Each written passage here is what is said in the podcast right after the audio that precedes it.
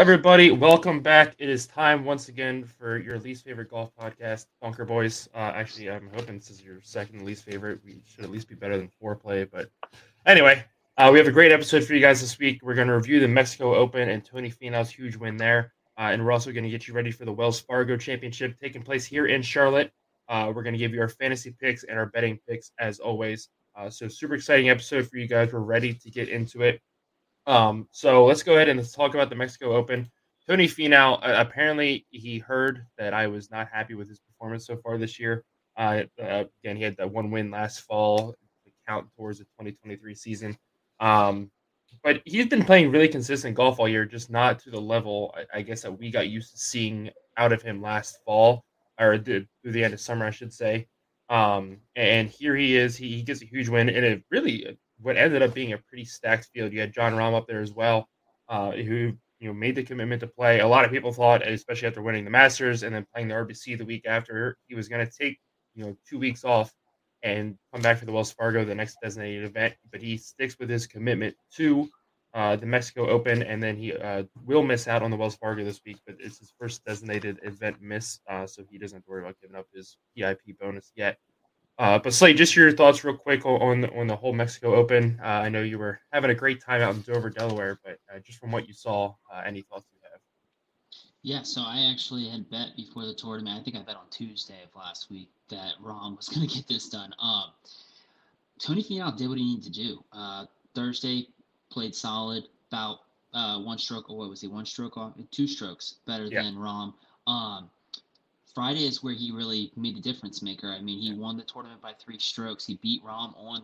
Now I know it's not like head-to-head play, but in right. terms of strokes, he he beat Rahm by four strokes on Friday, which put him ahead six strokes. I mean, of of all people that would be able to dig themselves out of that hole, you would think Rahm is one of those top five guys that would be able to do that. But I mean, Finau put himself in the most perfect situation he could. Um, and then you got to see. I mean, Rahm went out the next day and did what we would think he would do. He best uh, Finau by four strokes and shoots a 61. And yeah. then uh, being two strokes down, I guess, then going into um, Sunday, Finau was able to just kind of play his normal game, not really have to worry about it too much, not have to pressure anything, you know. And so ends up finishing two better than Rahm there, three better in the tournament, and getting the win. Um, but I think that Thursday and Friday is what won this tournament for him in terms of we had talked about it last week and there wasn't a bunch of, of big name people in this tournament. There was like probably like 10 names that could definitely win this tournament in, in, in my eye. But um, yeah, I think that Rahm was definitely the heavy hitter and to go out there and put six strokes up on him uh, after two days, definitely what needed to happen for Finau and it turned out great for him. What were your thoughts? Um, so just to back up, so Rahm or Finau was actually two shots ahead of, of Rahm going into Sunday. Um, but it, the, the, stigma kind of around Tony Finau and a lot of his performances is when he comes in this Sunday, you know, with the lead, is he plays a little too defensive. And I said the same of, of Jordan Spieth uh, a few weeks ago, the RBC, when he had that lead, you can see him then shift from an, an attack mode into a defensive mode. And I feel like that's kind of what ended up screwing him and uh, again, that's just been Finau's mo. Is he has these leads in, in, some of these tournaments. He'll head into a Sunday and just kind of be like, okay, let's not make mistakes. Let's just you know do do things here and there. Uh, and, and, he ends up getting in his own head. And, and when you're not aggressive uh, to your normal nature on a golf course, you're, you're going to lose a lot of shots and make some mistakes. Um, but he went out there on Sunday. Uh, and I, I will I'll back up on, on Saturday. It looked like coming down the final few holes he wasn't putting as well as he had all week leading up to that. And a lot of people started to murmur there, and I was listening to the commentators on TV, It's like, all right, well, here he is. He's starting to get defensive with his putting again. And you know, he's he's just trying to lag it up there and hey, let's let's two putt this and get out of here rather than all right, I, I know I can go up there and sink this this 10, 12 foot putt in one rather than, you know, trying to to, to do that in two.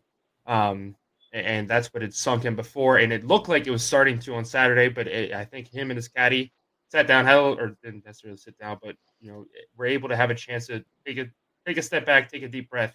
He got out of that mindset, finished off Saturday really well, and then goes into Sunday and just played mistake free golf all day. Uh, played a really good round. Him and Rahm were battling back and forth, uh, and the the pressure of having world number one not only in your final group, uh, but you know just standing next to you as, you're trying to play has to play some weight on you. And, I know those two have a really good friendship, and Rahm has talked about that before. Uh, you know, kind of saying if you're not friends with Tony Finau, like what's wrong with you? Um, and so I mean, it was cool to see them play together, uh, but at the same time, you can see Finau was determined to go out there and get that win. Um, so huge win for him. And again, like I said, he was in the top five in the FedEx Cup standings, and it, he, he wasn't playing bad golf all year. It just not quite to the level that I thought he would have been playing at. Again, like we saw at the end of last summer, he had what three wins or, two wins uh, at the end of the summer there, and then picked up another one in the fall. This is his fourth win in 18 starts. Uh, it's not a bad stat. It's just I, I thought throughout the spring stretch he would have been playing a little bit better maybe picked up a few wins, had a few more top fives, but clearly he's doing what he needs to do right now. Uh, he finished tied for second last year at the Mexico Open, and we saw what that translated to from there. Uh, I can only imagine what a win is going to do for you know his summer stretch, and you know talking about the FedEx Cup playoffs this fall. I'm excited to see where Tony Finau's at in, in a few months. Uh, it's going to be a lot of fun to watch him throughout the summer. Um, uh, real, real quick, just on that also, um, I just wanted to talk about Tony just as a person. I mean, it was really cool to see him during the press conference say he's a full time father, part time golfer. Yeah. Um, and then also to see all the pictures and videos that came out afterwards of him playing the par threes with his kids. Um, yeah. It was really cool to see. I mean, the dude just won 1.3 million dollars, beat Jon Rahm at his own game throughout the week, and uh, like you had said, um, maybe hasn't had the finishes that were expected, but if you do look at the the stats, like you just said, I mean, four wins and 18 starts, it's not bad when you stack them up against the other big names out there. Um, yeah. So it's pretty cool to see. Absolutely. Um, moving on to a story that you and I talked about last week, we had Cart Gate over in the Corn Ferry Tour. Uh, two huge names that were involved in that uh, were Alejandro, uh, I'm going to pronounce this wrong, but Tosti and Wilson Furr. um, they, they, were two of the three guys that, that got hit with the two stroke penalties and you and I were talking about the implications of that.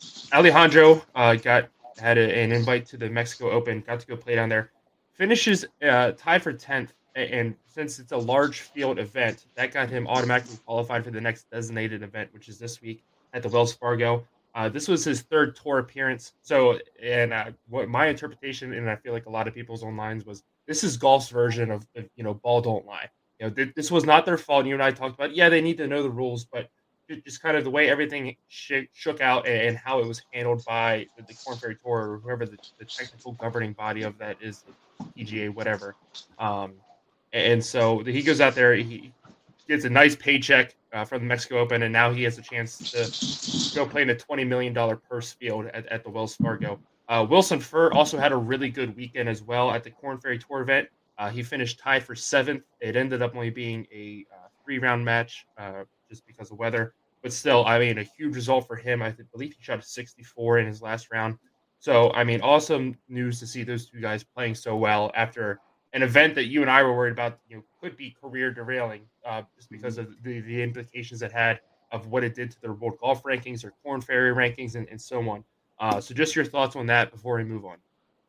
Yeah, I mean, I think that just the pronunciation of the name to begin with, I don't know if it's right or not, but Toasty and Fur, pretty funny that those are the two names we're dealing with. Um, but yeah, I think that it just like you had said. I mean, it, things have a way of sorting themselves out. He went out there, he proved it that he deserves to be there, um, points wise. Um, did it with a big paycheck. I think he made like one hundred seventy thousand dollars off of that off that tenth place finish, and then like you had said, into the much larger pool at Wells Fargo this weekend, which is just great news for him. And uh, I'm really excited to see how he does. Not enough to put him on my fantasy team, but excited to see. It. I hope things keep looking up for him. Absolutely. Uh, moving on, as always, it is time now for the fantasy picks. Uh, we have I I had my first win uh, since when's the last time I won? It looks like I think I won Dell Technology Match Play. that's the last time I won an event. The first or the last time I won like an actual stroke play tournament was all the way back at the Honda Classic. So I've been struggling here lately. Um, you, Nick, and Sam have all been pouring it on. Uh, so let's go ahead. We're going to look at our updated standings. Excuse me. Uh, so Slade, you, you still lead the way here. Nick is is falling into my grasp. Uh, I was just talking to you about this before we hopped on. He was talking a lot of crap to me on Sunday after the tournament was over, saying, "Oh, you know, if, if George was a little bit better at this, we'd have a four way battle for the lead. Uh, he should be worried about falling in the last place. He's only seven points ahead of me. Um, but you have a six point lead over Sam and then a uh, 19 point lead over Nick, 26 points over me. Uh, but I, am gaining ground. I've gained a little bit of ground the last few weeks. So I'm, I'm more than happy with that. Uh, and so I'm, I'm excited. It's going to be a lot of fun. We're almost at the halfway point. Um, but with me winning, I'll go ahead and I'll make my fantasy picks first take the pressure off of Slade for once.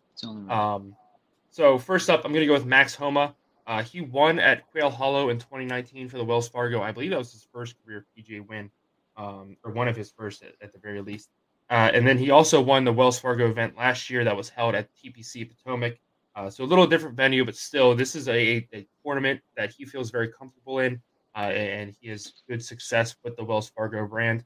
So I, I expect nothing different here uh, at last fall's President's Cup that was held here at Quail Hollow. He went four and zero oh and zero oh, uh, in all of his his matches, so he obviously plays very well here. He's had a rough stretch here ever since uh, I believe it's the Genesis. We've talked about it. Just hasn't looked like the dominant player that we saw so early on, and you know back in uh, January, February, March. Uh, we've been waiting for that kind of resurgence to come back. Hopefully, some familiar ground where he has proven success before uh, is a place where he can break out and, and play really well this week and, and get back on that track.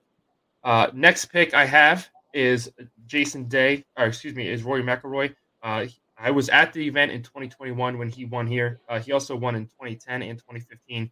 The great success here. Again, somebody that we have talked about a lot, not playing up to the, the standard that we hold him at. You know, he won that DP World Tour event, I believe, back in January, uh, and that was his last win. He finished uh, third at the Dell Technology Match Play um, but missed the cut at the Players. Uh, he withdrew from the RBC. He missed the cut at the Masters as well. So not the Rory McIlroy that we're used to seeing. Uh, hopefully, again, just like Max Homa, familiar territory, somewhere that he has won three times. Uh, it is going to be a nice platform to boost him up uh, and get his summer on a roll here. Next up is Jason Day. Uh, won here in 2018 uh, when the PGA Championship was here in 2017. He finished, uh, excuse me, he won that as well or no, he did not. I believe he finished tied for seventh. But regardless, good history here. Has just played so solid to start this year. It, it's a resurgent Jason Day. He's kind of fallen off since his early spring success. Uh, and by falling off, I mean he's finishing, you know, 30s, 20s, um, somewhere in there. But I, I think this is a, again a good place for him. It fits his game really well. So I'm expecting a lot out of Jason Day.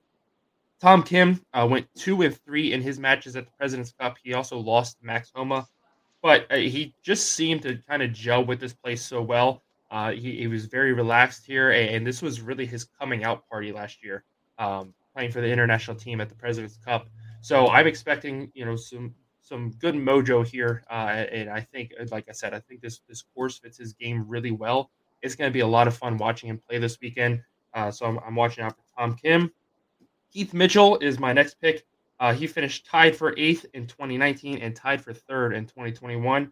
Um, since then, he's become a more consistent player. We saw it this year. He was competing for wins early in the year, kind of dropped off, but I, I see a resurgence in him heading into the summer here. And again, a place that he has played very well before. So I'm going to take Keith Mitchell on my team this week. And Cameron Young, uh, he's second in driving, 18th in stroke gain T to green.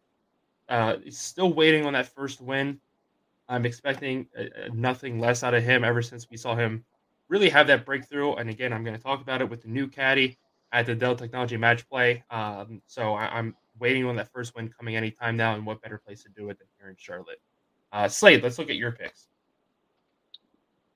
Yeah, so I'm just going to kind of go out of order here. Just uh, Cameron Young, I'm going to back it up right with what you had just said. Uh, I bet against you and you had said about the caddy and everything was completely wrong. Cameron Young came out and shocked me. Um, So I am to going to be sprinkling him into my lineup over the next few weeks in hopes that I am able to catch him in my roster when he does finally get that win. That it does seem like he's he's very close to getting. Uh, damn dogs. Um, Tom Kim, I don't know what kind of coming out party you were talking about, but like you had said, he's done very good. Uh, so I, am I'm willing to put him on my roster. I'm going with Keith Mitchell also. I think, like you had said, that he's really progressed over the last couple of years. He's had two top ten finishes here uh, over the last couple of years, and I, I, just think that, like you had said, he's he's really playing some solid uh, golf, kind of really getting into his form and being able to compete week in and week out instead of just like two or three times a year. Um, I'm going with Rickie Fowler. Uh, I think at some point he's got to prove it. He's got to get up there. Um, I think that he's done a very good job of showing that he's on the right track and coming back. Uh, he's just had to kind of play from behind at least a couple weeks ago in terms of points and stuff like that. Now he's kind of more close to being able to be. Lo- Is he locked in for all the big tournaments yet? Um, I'm not sure yet. Yeah, I think he's very close. But um, Xander Schauffele, uh, I went with Xander because I think that he has a way of just being able to stand out on weekends where you wouldn't think that he would be uh, the guy. You would think that he's going to be somewhere around like that T10, 15, somewhere in there. And I think that those are the weekends that he's able to get himself up into the top five and be a good fantasy player. Uh, and lastly, I'm going with Patrick Cantlay. Uh, I, I'm strictly going with him because I think that he just had the best pickup of all of the golfers this season, even ahead of Cameron Young. Um, I think that his new caddy is only going to help him. There's not going to be any decline in this, and I think that he's going to com- continue to perform at the level we've already seen him, and he's uh, Joe's going to be able to help him kind of fill in the gaps there in those parts that we've seen him kind of struggle with every once in a while. Yeah, uh, that's a huge pickup for him, uh, and again, he has played really well here, especially the last few weeks. Played well at the Masters uh, until he kind of fell apart on Sunday, but then again, you go to the the uh, RBC, and he was right there in contention through Sunday. Uh, so this is maybe a, change for him that can help him take the next step, where he's not just you know competing for wins throughout the year, and then we get to the playoffs, and he seems to sneak that one in at the uh, BMW Championship every year. Uh, but hopefully, bring more wins throughout the, the rest of the year as well. So uh, it's going to be a lot of fun watching this this you know relationship grow and develop, uh, and seeing where it can take Patrick Patrick Cantlay going forward. Uh, it's time now for our cash out picks for the Wells Fargo. Uh, Slade, I'll let you go first. It was a rough week for all of us last week. Uh, you went 0 for 1, and I went 0 for 2. Um, I had uh, Wyndham Clark finishing the top 20. He tied, finished tied for 24th. So just missed that one. And then Matt Wallace was top 30, and he missed the cut. So uh, let's let's get back on track this week. Uh, let's go ahead and go over your picks.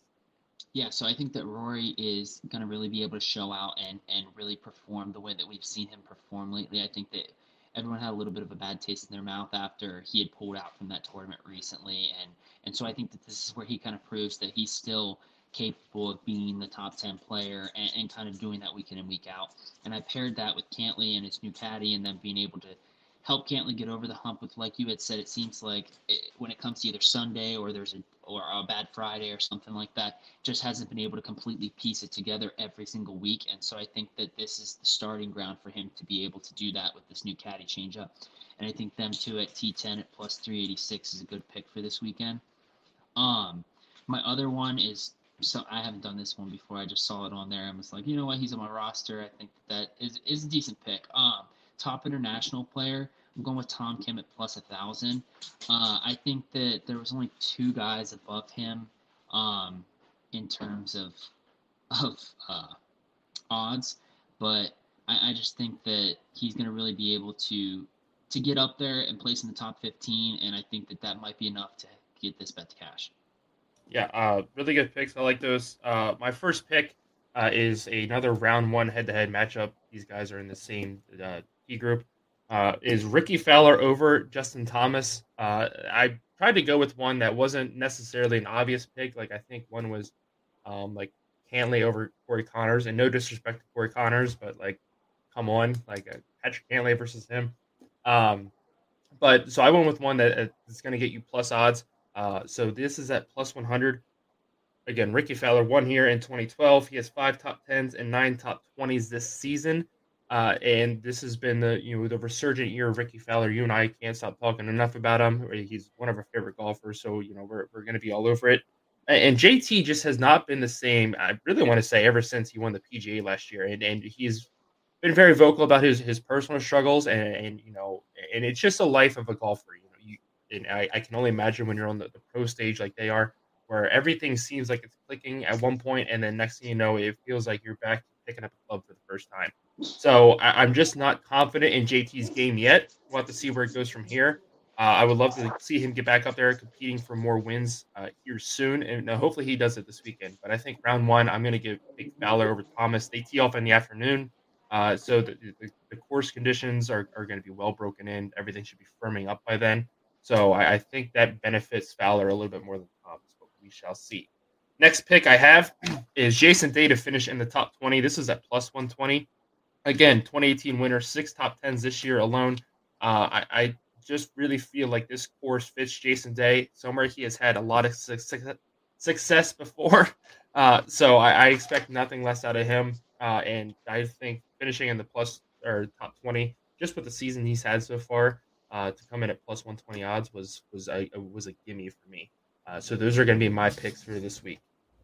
I believe uh, that is all that you and I have for this week. Uh, a, nice, quick, easy episode.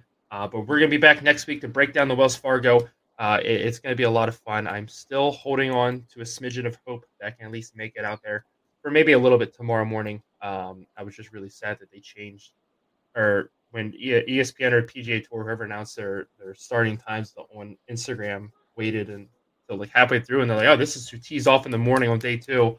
I saw Rickie Fowler was like teeing off at 7:30. I was like, "Oh my god, I can make that tee time." And then I realized it was Friday. I was like, "Oh, oh wait, he actually tees off at 2 p.m." yeah, I was like, oh, "I have to go to work." But uh, I'm, I'm going to play a round of golf tomorrow, so we'll be back to talk about all about that as well.